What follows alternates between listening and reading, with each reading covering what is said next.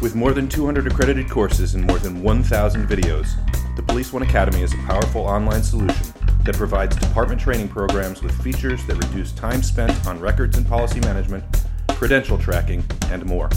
It is law enforcement training made simple and effective.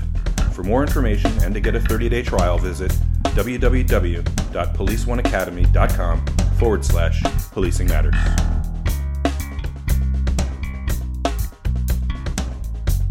Hello, and thank you for clicking and thank you for listening to Policing Matters, the Police One podcast. I'm Doug Wyllie. Hey, I'm Jim Dudley. So, Jim, not too long ago, a month or two ago, the FBI released part two, phase two, in finger quotes here, of their uh, ongoing examination of active shooters. You know, in 2013, they had a report, I believe it was. Um, it didn't really focus on I mean, what it really focused on were the circumstances of the actual event. Um, you know, the duration of event, or you know, the you know, the, all of the things that were transpired during an active shooter incident. This particular study or phase of the study, I guess we're meant to say, um, looked at the pre-attack behaviors, pre-attack indicators, what have you, and you know, law enforcement has had a variety of assumptions for a long time about what these people do in, in advance of an attack and what some of the signs and signals are that they're potentially planning an attack. Um, and that there are commonalities and traits uh, that we've seen if you just kind of look over the years of what these personality types are. Um, you know, so the FBI concluded, and not unsurprisingly, that I'm going to list them here. Most are single males, not involved in a romantic relationship at the time of the attack. Uh, they had some manner of grievance against one or more of the individuals at the attack location. Uh, they experienced mental health issues um, just prior to or at the time of the attack. Um, they spent at least some time planning their attack and at times even threatening its imminence. You know, I'm going to come back here and kill all of you. Um, they exhibited behaviors that, after the fact, could be construed as signs and signals. And this goes back to Dan Marcou's uh, five phases of the active shooter. You know, there's the ideation stage, there's the uh, what he calls the fi- the fantasy stage, the the uh, planning stage, the approach stage, the attack stage, and all of that. And uh, so I guess what I'm trying to get at here is that the FBI's report isn't really as useful to law enforcement as it is to the people out there in the world, the community, because most of these visible signs are not visible to law enforcement. They're visible to um, a parent, uh, a partner, uh, uh, a colleague, uh, you know, a member of uh, the clergy, you know, these the people out there who are the, the, eyes and ears who should read this report and understand what the report's trying to say is really not law enforcement, right? Definitely, there is a burden on those surrounding the shooter to come forward with the information, to see something and say something, if you will. That I don't believe the FBI report goes into detail about precursor indicators that maybe would have been um, articulated in social media or in writings or anecdotal comments to, to other people surrounding them. And I think that's really an important aspect if we're going to talk about prevention. And not to say that as a nation we should go on a witch hunt and say, you know, I heard Doug Wyllie say if that mailman uh, throws another advertisement through my mail slot, I'm going to shoot him. We're not going to report you to the FBI for saying that. But for people who. By the way, uh, uh um, mailman, mailman, you're fine. You're safe with me. uh, really, that's not something that's going to happen. but but no, I, I, mean, some of these threats were real. They were persistent. They were documented. Mm-hmm. Uh, there was hate speech, and uh, in some cases, these there were reports made, and the people in authority dropped the ball. But other cases, nobody said anything. I think what's what's fascinating about this report is they estimate 25% had diagnosed mental health issues. And I think an important word to key in on there is the diagnosed.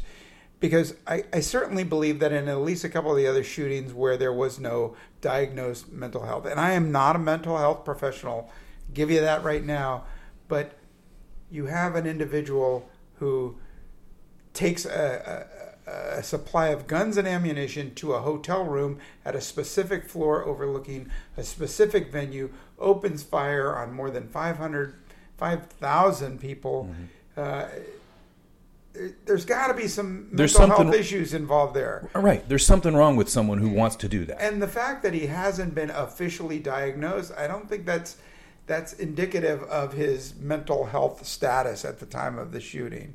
I think there are a couple of others. The, the original report, the 2000 to 2013 report, talked about uh, active shooter reports of three or more people who had been shot. A lot of them were grievances at work. Somebody came in mad about something, or there was a domestic violence uh, issue, and heat of the moment, armed with a gun, uh, people were shot. Clearly critical, clearly a heinous event that shouldn't happen. But these pre planned attacks with a dozen or two dozen or 500 injured as a result, uh, there's, there's, there are pre event indicators that we're just not seeing or we're not paying attention to yet. Yeah, and there are examples of, uh, you know, I, we could talk about uh, San Bernardino from the perspective of, of uh, terrorism, and it was, um, but we can also talk about it from uh, the perspective of uh, an active shooter event. And there was a neighbor who observed some hinky behaviors, and because he or she, I don't remember if it was a male or female neighbor, um, felt like they were maybe profiling or maybe they, they, they didn't want to come off to the authorities as saying, hey, those people over there, they look different from me. Um, go check them out. I think they're going to, they're planning to do something. But after the fact, that person kind of came forward and said, I, I saw some weird stuff going on over there and I, I didn't report it. Right. And I think that there are a lot of instances where there is an individual after the event can, whether they admit it or not, to, to the public. They admit it to themselves at least. They say, ah, I, I kind of saw that coming and I didn't say anything. And that's what I think this the, the crux of the FBI report is. And like you said, we don't want to go on any kind of witch hunts. We don't want to go over reporting and calling the authorities on just about everybody because that doesn't help anybody. Um, but you know, when you see someone um, amassing a large amount of ammunition suddenly, you know, uh, there are sport shooters who have a large amount of ammunition pretty much all the time.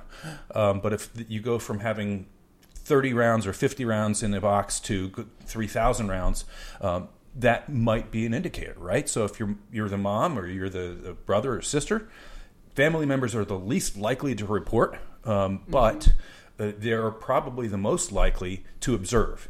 So there's a really weird dynamic or dichotomy there that I think that mm. people in the public need to come to grips with and say, you know, hey, um, little Johnny's acting funky. Make that call. Make the call, and you know, maybe take little Johnny to a psychologist first, or maybe take little Johnny to a therapist, or maybe. Mm-hmm. But you got to make the call. You, right. You got to get it on the radar. Yeah, I don't see that changing anytime soon. We just had a, another attack um, in Europe, and uh, all indicators there say that it, it looks like terrorism, but you have people in, in authority and government refusing to make that link just yet. So even after the fact, we're still in we're still wrestling with the ability to come out and say that to the public unless we're absolutely positively sure. But a couple of things in the report that I, I think are worth noting, besides the 25% uh, diagnosed mental health issue, most guns were obtained legally. They were legal guns. 77% of the attackers spent a week or longer preparing for the event. So mm-hmm. somebody's somebody's got to notice. And later on in the report, it says uh, some of the concerning behaviors do presage violence.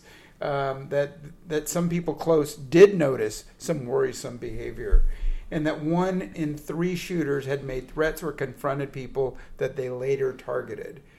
Yep. Those things are all you should be able to articulate those things. Yeah, so I think that the um, the net net here, to use a Silicon Valley term, uh, for law enforcement, you know, listening to the podcast, you know, of course, we do know that we have civilians who listen to the podcast as well, and we do appreciate your listening. Um, but for law enforcement, I think that kind of the end state of this report is we need to get the word out to the public, and whether it's through a PSA that you put on your your agency's Facebook page, or uh, you, you, go on the local, see if you can get the local news to take an interview and, and, and explain to the public, you know, what we know about what these active killers look like in advance of the attack, so that people out there have a better and deeper understanding of not just what to look for, but what to do when they see it you know, uh, because the, the, without the assistance of you know basically the, the, the teachers and the you know employers and the the relatives of the world, we we we can't be everywhere. And we generally speaking aren't the people to observe someone getting you know let's say for example getting a storage facility all of a sudden. You know like you know for no good reason at all not using it. Uh, there's there's funky behaviors that these folks have done that will not be visible to law enforcement, uh, but will be visible to someone else. So I think that uh, on on law enforcement side, try and figure out a way to to better educate the public, right? For sure. All right. Well, we want to know what you think about this matter and the FBI report if you've read it. Uh, send us an email to policingmatters at policeone.com. That's policingmatters at policeone.com. Thanks again for listening.